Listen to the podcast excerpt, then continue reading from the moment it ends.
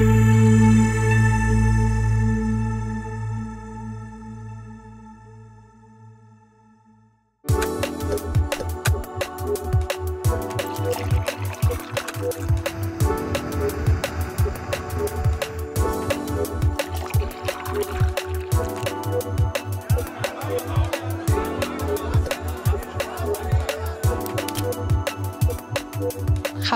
เข้ามาสู่ส่วนที่ 3 ของบทนี้แล้วนะคะ ด้วยความรวดเร็วก็ในส่วนที่แล้วนะคะ เราก็ได้ดูแนวคิดทางการเมืองนะคะ ในยุคสมัยใหม่ โดยเฉพาะยุคสมัยใหม่ตอนต้นนะคะ แล้วก็ยุคสมัยใหม่ตอนกลางนะคะ ทีนี้หลังจากนี้นะคะในส่วนถัดมานะคะ เราก็จะมาดูอุดมการทางการเมืองนะคะ ในศตวรรษที่ 19 แล้วก็ 20 กันนะคะถ้าจำได้เมื่อกี้คือเราจบกันอยู่ที่ประมาณศตวรรษที่ 18 ใช่ไหมคะที่มีทั้งการปฏิวัติฝรั่งเศส แล้วก็การปฏิวัติอเมริกานะคะ ทีนี้ ก่อนจะเข้าสู่เนื้อหาของบทนี้นะคะ ก็ต้องเท้าความนิดหนึ่งนะคะ ว่าบริบททางสังคม เศรษฐกิจการเมืองในช่วงยุคนี้เนี่ยก็มีความเปลี่ยนแปลงไปนะคะ ด้วยความรวดเร็วมากๆเลยนะคะสิ่งที่สำคัญที่สุดนะคะที่เกิดขึ้นในยุคศตวรรษที่ 18 ต่อศตวรรษที่ 19 เนี่ยก็คือเกิดการปฏิวัติอุตสาหกรรมใช่ไหมคะจากเดิมที่แรงงานเนี่ยอาจจะไม่ได้พึ่งพาเครื่องจักรมากนักนะคะ หลังจากที่มีการค้นพบ วิทยาการใหม่ๆนะคะโดยเฉพาะการใช้ steam engine นะคะหรือว่าการใช้เครื่องจักรไอ้น้ำเนี่ยก็การผลิตสินค้าต่างๆนะคะก็สามารถทำได้ด้วยความรวดเร็ว แต่ว่าในขณะเดียวกันนะคะการเกิดขึ้นของโรงงานต่างๆนะคะในเมืองใหญ่เช่นแบบลอนดอนอะไรต่างๆนะคะก็ทำให้มีการอพยพของแรงงานนะคะจากส่วนต่างๆ ของประเทศเข้ามาในเมืองนะคะเมืองโดยเฉพาะเมืองที่เป็นอุตสาหกรรมนะคะเป็นจำนวนมากที่นี้ เวลาแรงงานนะคะจำนวนมากที่ย้ายเข้ามาอยู่นะคะเพื่อมาเป็นลูกจ้างในโรงงานต่างๆ เข้ามาค่ะก็แน่นอนต้องเกิดการการขาดแคลนนะคะของของที่อยู่อาศัยใช่ไหมคะแล้วก็เกิดปัญหาสังคมแบบใหม่ ๆ มากขึ้นนะคะก็แล้วก็แน่นอนว่ายุคนี้นี่เองนะคะที่เราเกิดเห็นการเกิดขึ้นของชนชั้นชั้นใหม่ขึ้นมานะคะก็คือชนชั้นแรงงานนะคะหรือว่า working class นั่นเองนะคะแน่นอนว่า ชนชั้นแรงงานเนี่ยที่เป็นเป็นเป็นกลไกหลักนะคะในการขับขับเคลื่อนเศรษฐกิจเนี่ยแต่ว่าในทางการเมืองเนี่ยชนชั้นเนี่ยก็ไม่ค่อยได้มีปากเสียงเท่าไหร่นะคะโดยเฉพาะความสัมพันธ์ระหว่างนายจ้างนะคะกับลูกจ้างเนี่ยก็เป็นไปนะคะด้วยความค่อนข้างไม่เป็นธรรมนะคะกับลูกจ้าง เนื่องจากว่านายจ้างเนี่ยก็จะสามารถบอกว่าเออถ้าเกิดว่าไม่พอใจก็ลาออกก็ได้นะ ก็เดี๋ยวไปจ้างคนอื่นก็ได้คะจะเห็นได้ว่าเ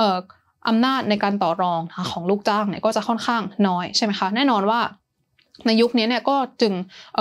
เกิดนะคะขบวนการทางสังคมแบบใหม่ ๆ ขึ้นมานะคะ โดยเฉพาะขบวนการแรงงานนะคะ ก็ปีศตวรรษที่ 19 นะคะ โดยเฉพาะในช่วงปีหนึ่งนะคะ ก็คือปี 1848 เนี่ย เป็นปีที่สำคัญมากๆในทวีปยุโรปนะคะ เพราะว่ามันเกิดขบวนการต่างๆ ทั้งหลายเมื่อกี้เมื่อกี้ที่กล่าวมานะคะ ก็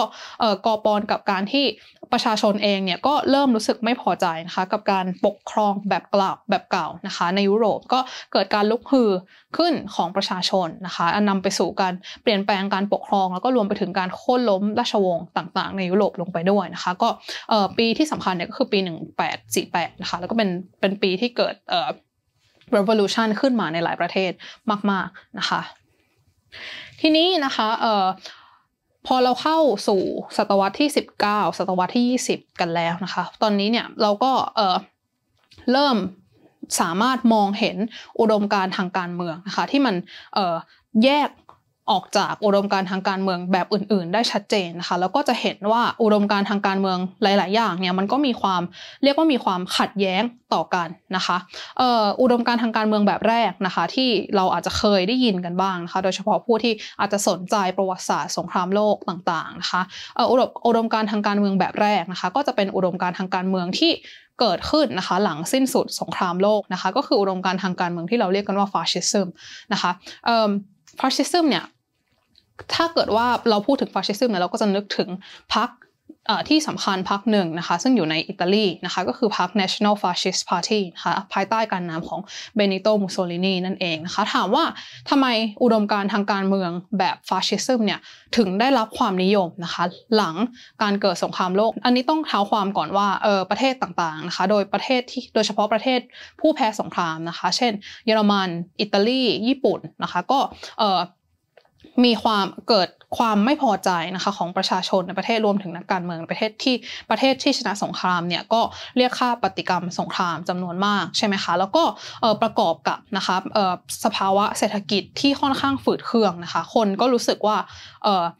กลไกที่เป็นอยู่ตอนนั้นเนี่ยมันไม่ตอบโจทย์นะคะแน่นอนว่าในสภาวะโกลาหลแบบนี้นะคะเออบางคนเนี่ยก็หันไปมองหาใช่ไหมคะผู้นำที่อาจจะมาช่วยให้ให้ประเทศตัวเองเนี่ยสามารถก้าวออกจากออกจากความยากลำบากทางการเมืองแล้วก็ทางเศรษฐกิจที่เป็นผลของสงครามโลกในอิตาลีก็เช่นกันนะคะนี่ก็คือบริบทที่พรรค National Fascist Party นะคะภายใต้การนำของมุสโซลินีเนี่ยขึ้นมานะคะ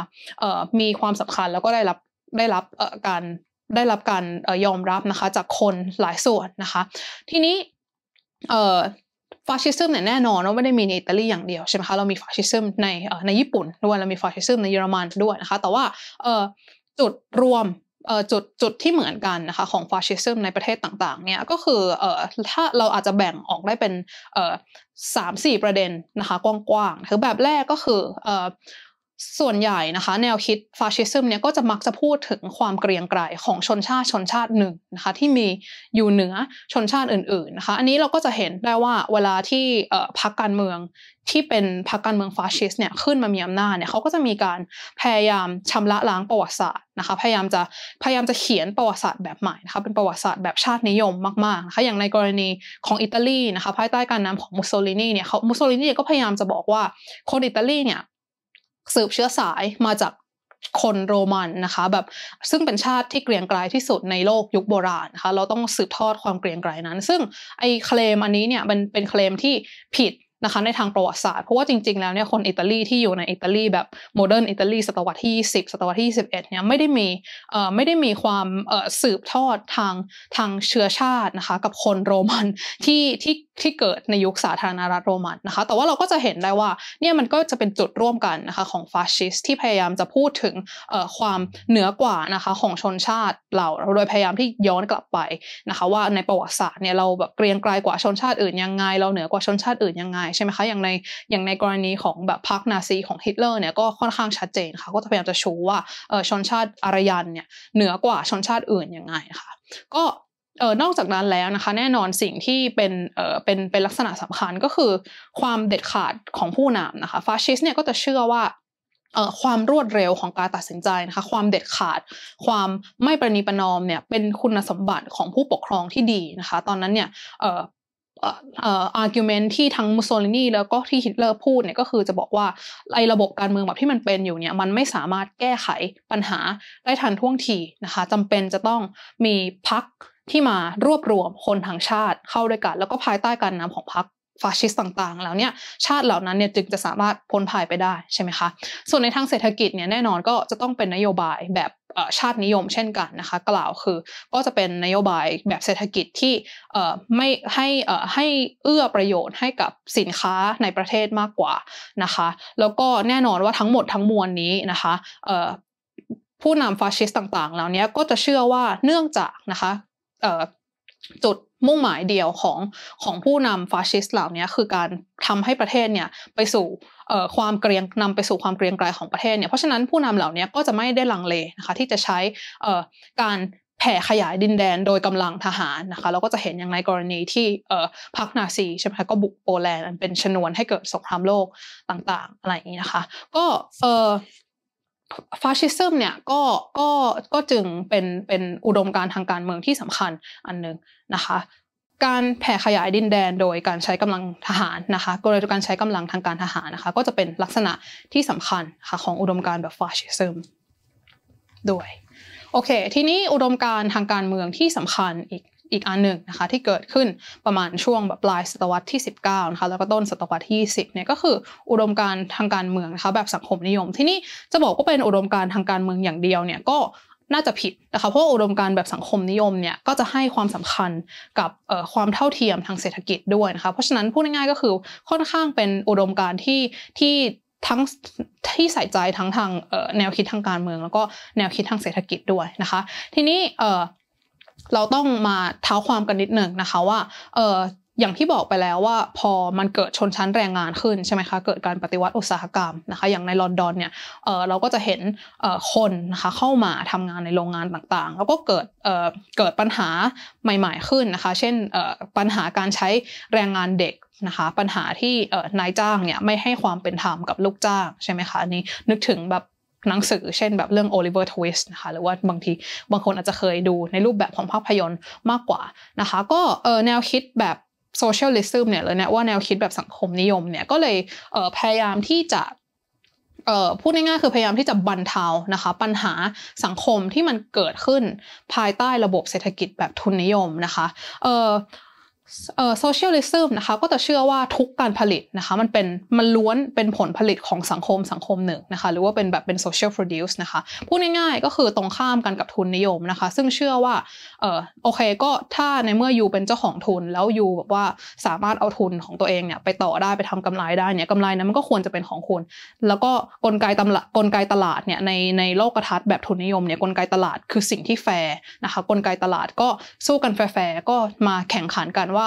ผลผลิตของใครดีกว่ากันเนี่ยก็ได้ผู้ซื้อไปใช่ไหมคะแล้วก็ได้ทำให้ได้กำไรเพิ่มขึ้น แต่ว่า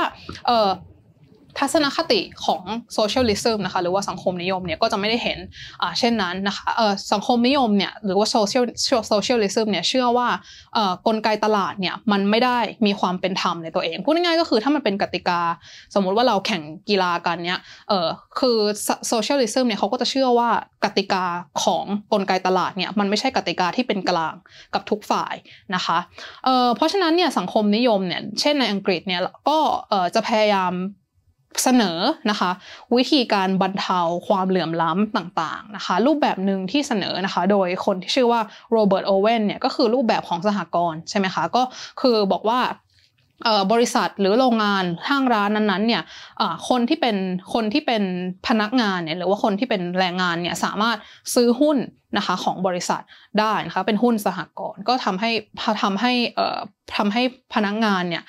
มีส่วนร่วมนะคะใน ownership ของบริษัทห้างร้านนั้นๆนะคะนี่ก็เป็นข้อเสนอหนึ่งของ socialism นะคะ นอกจากนี้นะคะเอ่อคืออย่างที่บอกแล้วว่า socialism เนี่ยเขาเชื่อว่ากลไกตลาดมันไม่ได้เป็นธรรมกับทุกคนนะคะ เนื่องจากเอาคนที่บังเอิญเกิดมาแล้วครอบครองปัจจัยการผลิตเนี่ยแล้วก็ทุนเนี่ยย่อมมีโอกาสในการแสวงหาความมั่งคั่งมากกว่าใช่ไหมคะเอ่อ socialism เนี่ยก็ในภาพรวมเนี่ยคือพยายามจะหา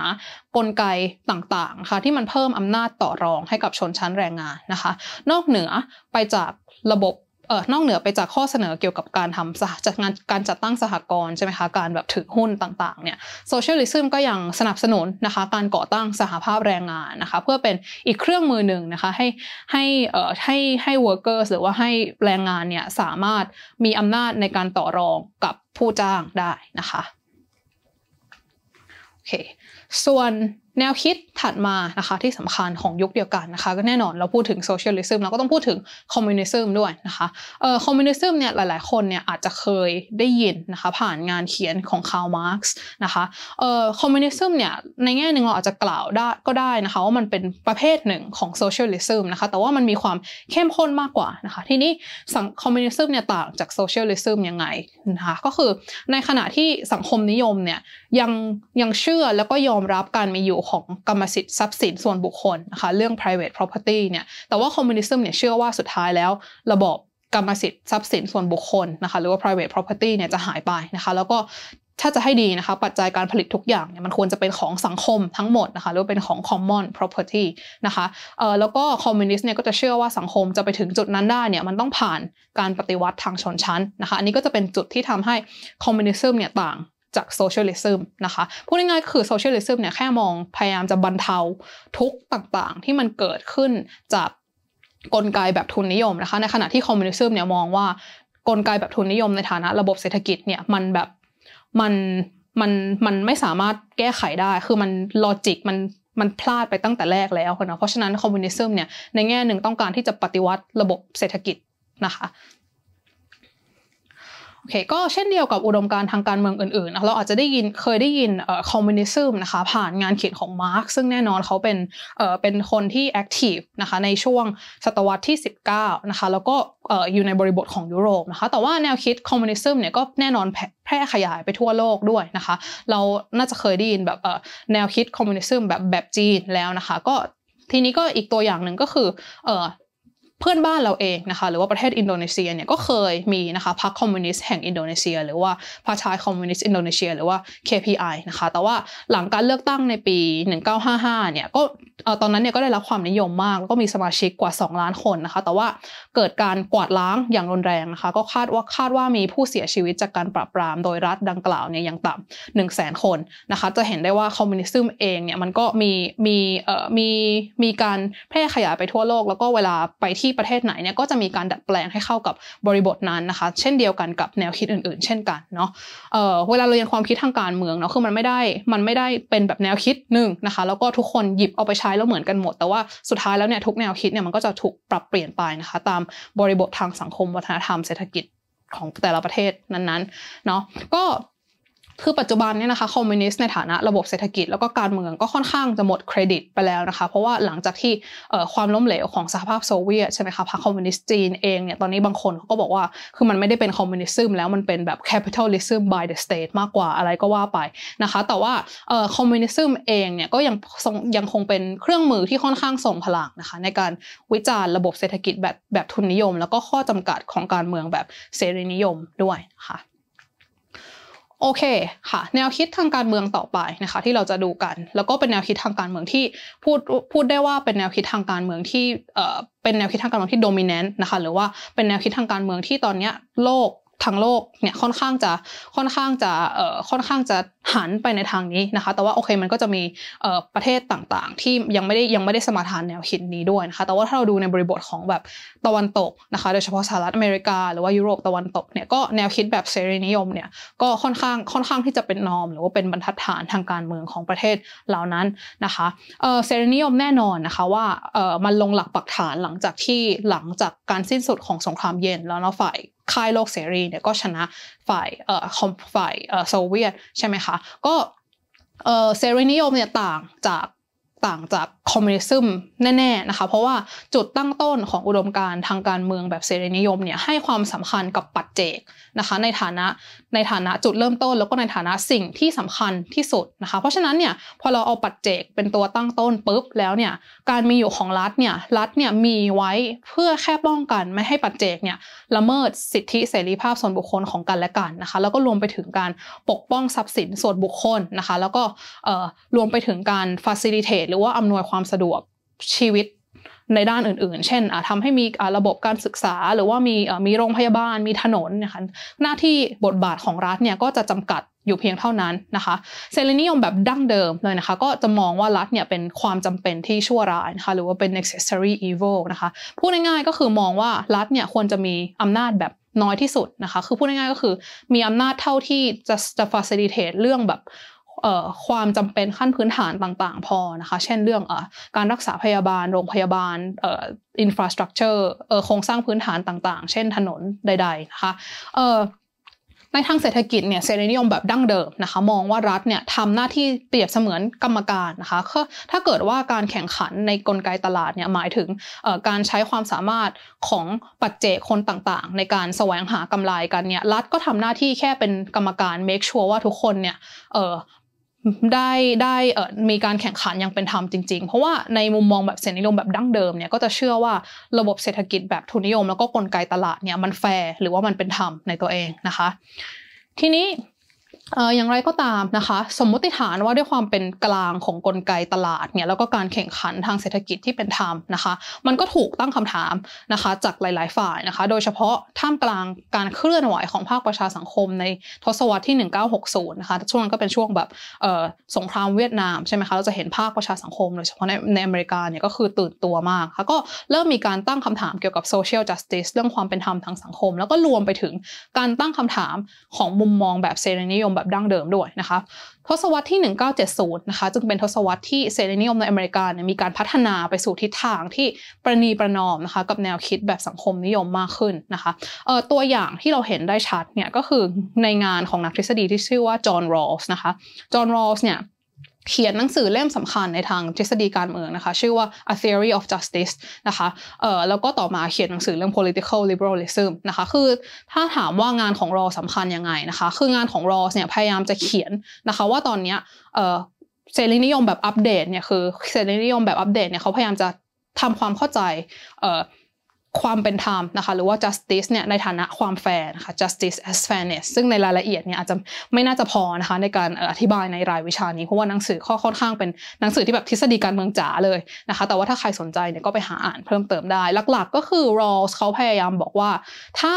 เสรีนิยมนะคะจะรักษาคุณค่าของตัวเองไว้ได้เนี่ยรัฐจำเป็นจะต้องนะคะเข้าไป make sure ว่าการจัดสรรทรัพยากรในสังคมนั้นๆเนี่ยมันเป็นไปอย่างเป็นธรรมนะคะหรือว่าที่ Rawls เรียกว่า justice as fairness เนี่ยเขาก็จะเริ่มมองดูเรื่องเอ่อการกระจายเอ่อทรัพยากรแล้วนะคะจากแต่เดิมที่มองว่ากลไกตลาดเนี่ยมันเป็นสิ่งที่เป็นกลางใช่ไหมคะอันนี้ก็มีความประนีประนอมนะคะกับ socialism มากขึ้นนิดหนึ่งนะคะแต่ว่าหลักๆเนี่ยก็ยังยังถือว่าเป็น liberalism อยู่นะคะ โอเค อุดมการทางการเมืองนะคะ แบบถัดมานะคะเราก็มาดูอุดมการทางการเมืองที่ชื่อว่าอนุรักษ์นิยมนะคะหรือว่า conservatism นะคะเออจริง ๆ แล้วเนี่ยอุดมการทางการเมืองแบบอนุรักษ์นิยมเนี่ยก็หลาย ๆ คนก็อาจจะไป